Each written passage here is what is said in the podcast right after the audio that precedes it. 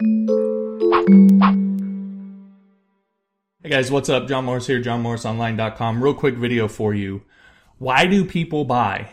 You need to quit worrying so much about this question. Now, I want to say it doesn't mean you don't need to answer this question. You need to know why people buy, why your market buys the thing that you're selling, but you should already know the answer to that. The, the answer to that question is, and, and how to find it is well established, well known. And that's what everybody else is doing. And that's what everybody else is focusing on. Now, just real quick, if you don't know why people buy and how to figure it out, it's really simple. They buy value. Now, when you get into the weeds of that, uh, it can be a little bit tricky, but what they ultimately buy, what people are after is what we would call valuable emotional experiences. And everything that we purchase is based around that. So a real quick example, if you buy a car, you're not buying metal, you're not buying rubber, you're not buying leather, all those things. You're buying how that car makes you feel when you drive it. So in a really practical sense, you're buying not having to walk everywhere, right? That's a valuable emotional experience.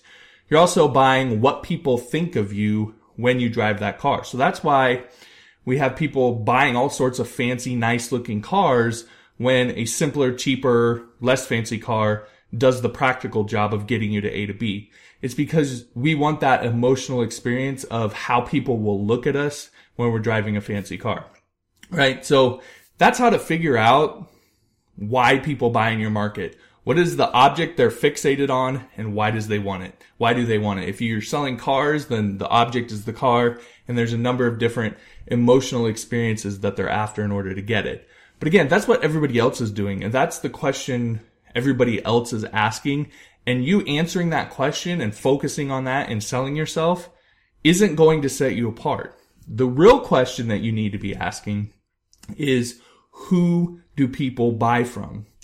Now, when I ask that question, most people I know, most web designers and developers especially, won't have a clue what the answer to that question is, or they'll uh, think it's some sort of generic. It could be anything, and they'll, they'll go off in some, you know, vague uh, diatribe about, you know, who people buy from. But there's a very specific answer to that question as well.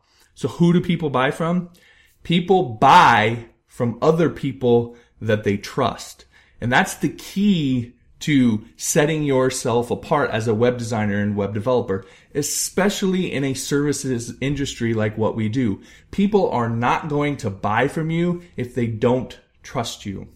Okay. Again, think of it from the, the client's perspective. They're about to pay you probably several thousand dollars to build what is ultimately their baby. So they're not going to just do that with anybody. And they're not going to do it because you write some slick sales copy on your services page. It's not going to happen. Instead, what you need to focus on is finding ways to be able to build trust with those people before they ever hire you. Now, if you've heard me talk before, you know I harp on this over and over and over again. The simplest and easiest way to do that is to start creating content for your target market that helps them solve problems that they already have. Because what happens is you gain their trust and eventually they're going to have a problem that they either can't solve themselves or they simply don't want to and they're willing to pay someone to do it for them. And who do you think they're going to buy from when that situation happens? You.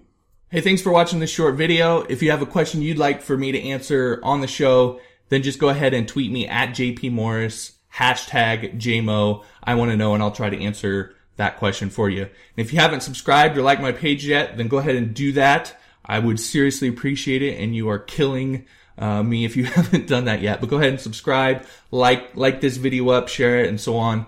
Uh, I would really appreciate that from you. And if you haven't that yet, go ahead and head on over to johnmorrisonline.com and download my seven strategies to turn your code into cash cheat sheet. I'll talk to you later.